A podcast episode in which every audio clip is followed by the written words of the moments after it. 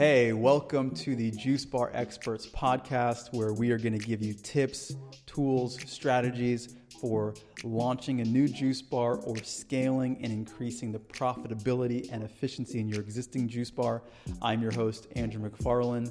For the last 10 years, I've been in the juice bar business, running my own juice bars, as well as helping hundreds of entrepreneurs all around the world launch successful juice businesses. So, without further ado, let's get into it.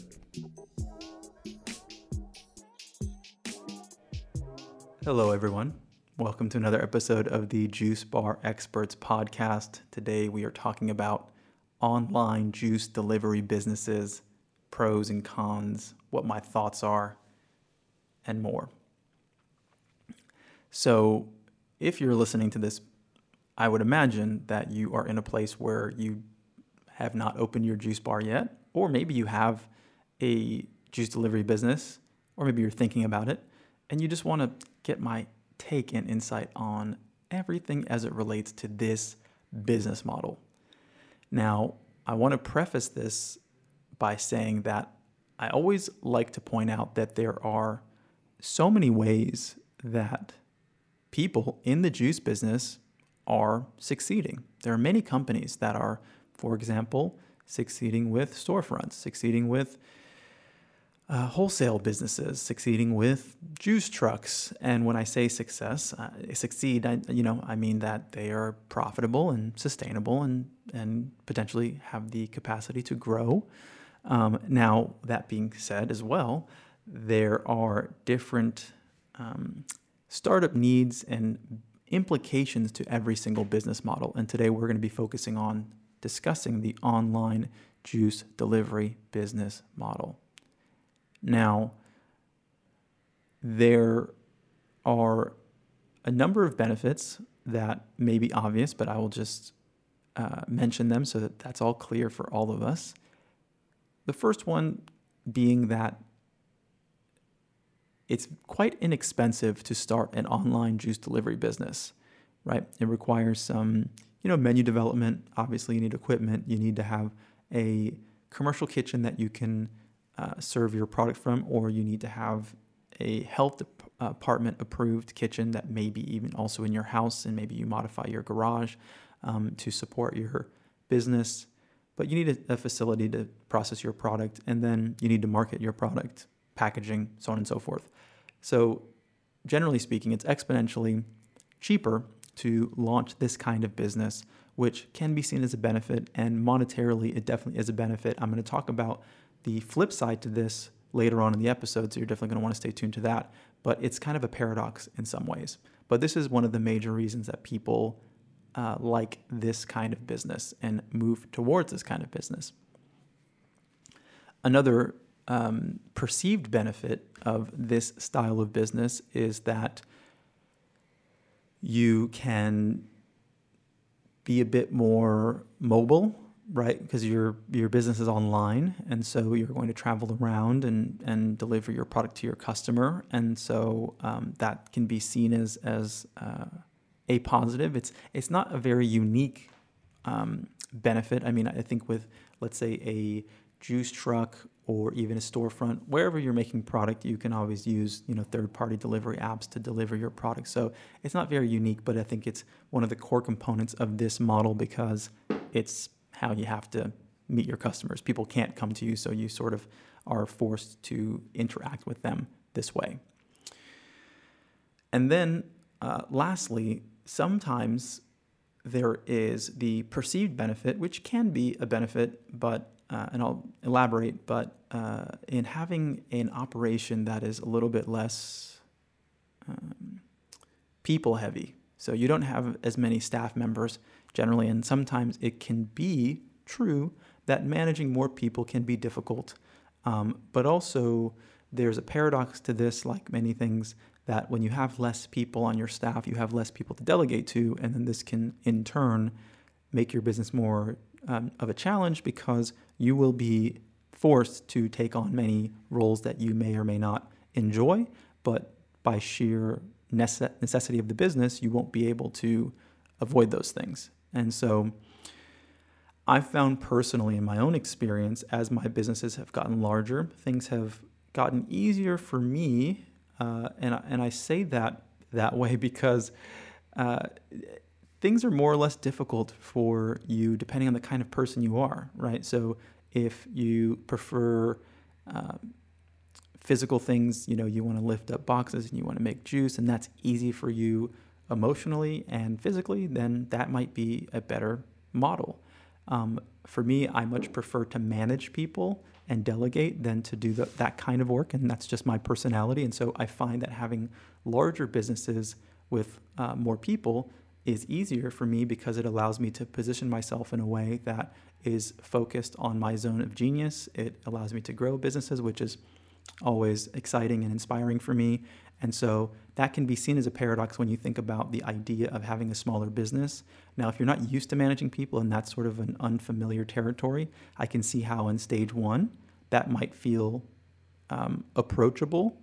And that is another element of this kind of business. Oftentimes, people get into online juice delivery businesses because it seems very approachable. Now, we're going to talk about some of the, uh, you know, I can call them downsides, which is related to the statement I just made and the initial statement that there's really a low barrier to entry. Okay. So if it's easy for you, it's easy for other people. And what does that do in an environment is it creates a lot of competition. And so there may or may not be competition in the environment that you're in now, but starting a storefront is not something that everybody can do. And there's also because you are a storefront and you have a physical location, it oftentimes discourages other people from opening up close to you. Whereas when you have an online delivery business, you know, if it only takes $10,000 and a little bit of time and inspiration to do it, now it becomes kind of a race to the bottom. It, it becomes very difficult uh, to thrive in this kind of environment financially.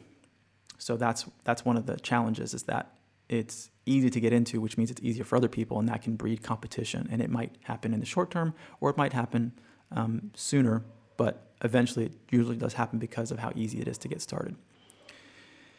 The other challenge that a lot of people don't think about is customer feedback.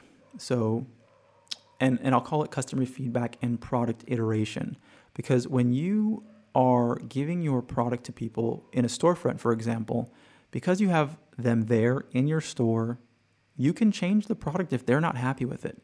Now, if you're delivering a product, most of the time what happens is that one, even if they're not happy with it, you can't change it at that moment. I mean, you could go back and deliver them a new product, but that's highly inconvenient. But the truth is, is most likely they don't even tell you that they don't like the product. They just don't order from you again.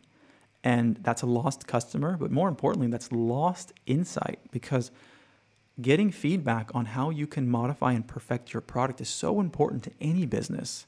And having your pulse on the community, on what people like and don't like, is so important for your own evolution to support your success. So that's a downside and something that you can't really, um, you can still do it. You can get feedback, but it takes a lot of effort to do that well when it comes to an online juice delivery business. Now, another thing that an online juice delivery business can't facilitate is community, right? I often say in a lot of the content that I create is that people are obviously biological, meaning we have to feed our bodies, and that's a large part of why we eat or consume beverages. But we also are social creatures. We like to connect with other people.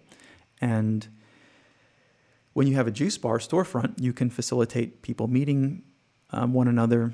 You know, Starbucks, it's kind of an interesting thing if you, you guys weren't uh, familiar, but, you know, coffee's been around for a while. But one of, uh, you know, two things that made Starbucks somewhat of an innovative company is they broke through the threshold of coffee just being, you know, black coffee. They kind of turned coffee into an artisan product, which came from, you know, more of the Italian culture, which is why, you know, there's all these Italian um, terminologies with the actual products. But they also realized that there was no, they kind of called their business the, business the third space. So it wasn't work and it wasn't home because Starbucks became a meeting place for people. And you guys always know if you have small meetings, hey, meet me at Starbucks.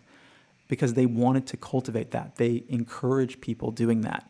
And so for a juice bar that has seating, you can encourage people to come into your business because that is going to um, obviously drive more sales when people feel like they can come and, and, and meet and make friends and build community, which is also a big part of the culture of, of the juice world in itself is, you know, we, we learn through connect, connecting with one another.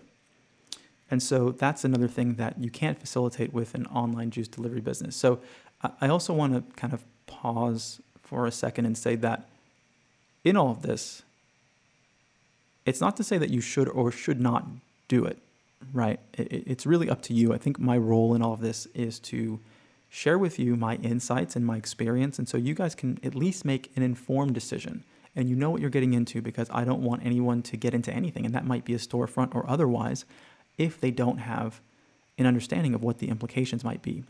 And because starting a storefront isn't easy, it requires a lot of capital. It can take a long time, right? So, another benefit of starting an online juice delivery business is generally speaking, you might be able to do it in one fourth of the time that it would take to open a storefront. There's less red tape, less licensing. There's all kinds of things that could be beneficial. But um, on the other side, you might be competing with people who have storefronts and they might have more brand presence. And so this is another challenge that people who have online juice delivery businesses have to overcome because a storefront can still deliver to someone's house and oftentimes they're able to do it with much more flexibility. Whereas most of the time, when I see people have online juice delivery businesses, they have all these restrictions, right? Like you have to become a part of a subscription program, or you have to order your juice three days in advance, and all these things that consumers just truthfully don't want to do if they have other options. Convenience is king. Convenience will trump almost anything. I will go to a place that is convenient, even if I don't love the product, because time is the most essential commodity, or I should say, resource, right? So you have to be aware of that if you're considering going down this um, this pathway. And the last thing that I want to say about it is you have to have a realistic uh, financial expectation when it comes to your cash flow. And what I mean by that is sometimes people come into this sector believing that they are going to make enough money to open a storefront in a short period of time and I mean, you know, 2 years, 3 years. And that could be the case, but more likely than not, you'll have to make a lot of money um, relative to most online juice delivery businesses. Now, it's not to say that there aren't companies that are doing it. There definitely are, but they are, you know, one percentile companies. These are companies that are generally also um, heavily funded. They're not companies that start for ten, twenty thousand, thirty thousand dollars. These are companies that you know launch in the hundreds of thousands. So that becomes something else you have to do the math, work your way backwards and say, okay, well, based on the industry standard profit margin, how many juices do I need to sell a day in order to get to my goal of having, you know, $200,000 to open a storefront? If you do that, you might find out it could take you five to 10 years, which may shift your perspective on raising capital and what the purpose of starting online actually is. Okay, so once again, not saying don't do it, but be aware of what your goals are because your goals might be hey, I want to have some experience. I want to expand my customer base. I want to get to know the industry and take it slow and learn about if this is something I want to continue to pursue. You know, there's all there's valuable reasons for doing it, but generally speaking, um, I think it people think easy is good, but I tend to think that there is always a matrix, and this is always a good thing to run yourself through when it comes to anything right? Making decisions about anything in life. And it is that there are decisions that are easy but don't provide a lot of results, so they have very little impact. There are decisions that are difficult that provide a lot of impact. There are decisions that are difficult that don't provide impact.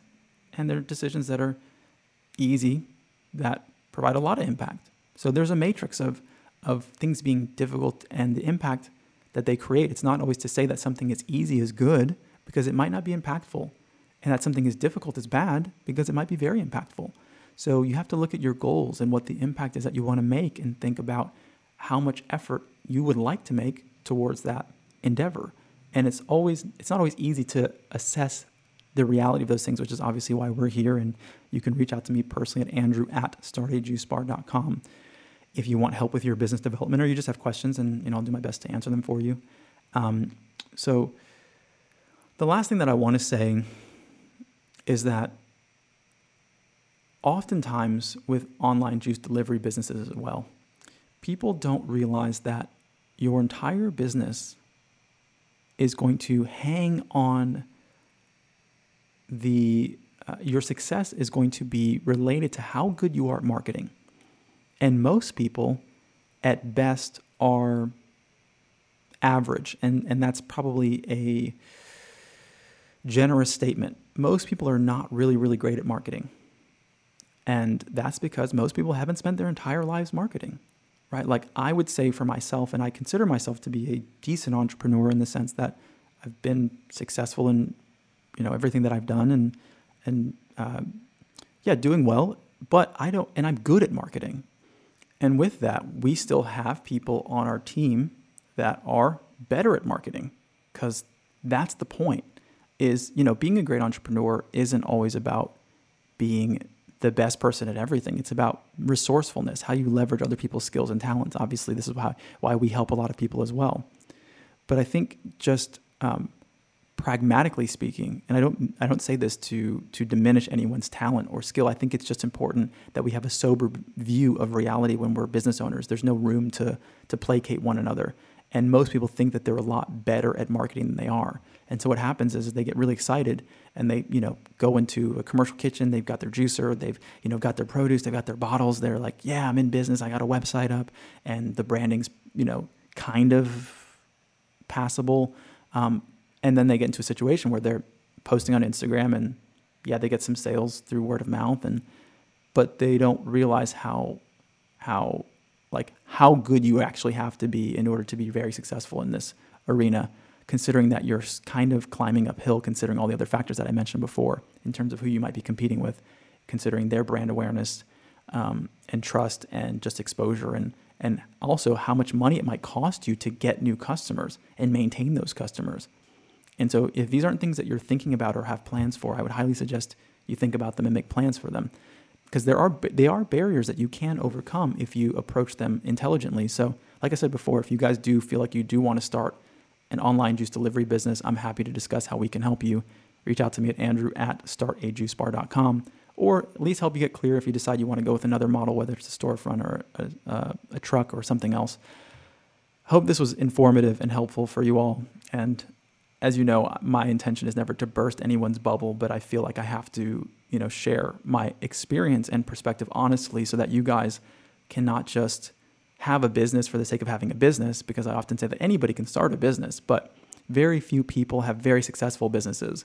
And it's important that you approach it in the right way not just for yourself, because I want you to be successful, but I want your communities to be healthy. And you guys have to have successful juice businesses in order for that to take place. So that's what we're here for.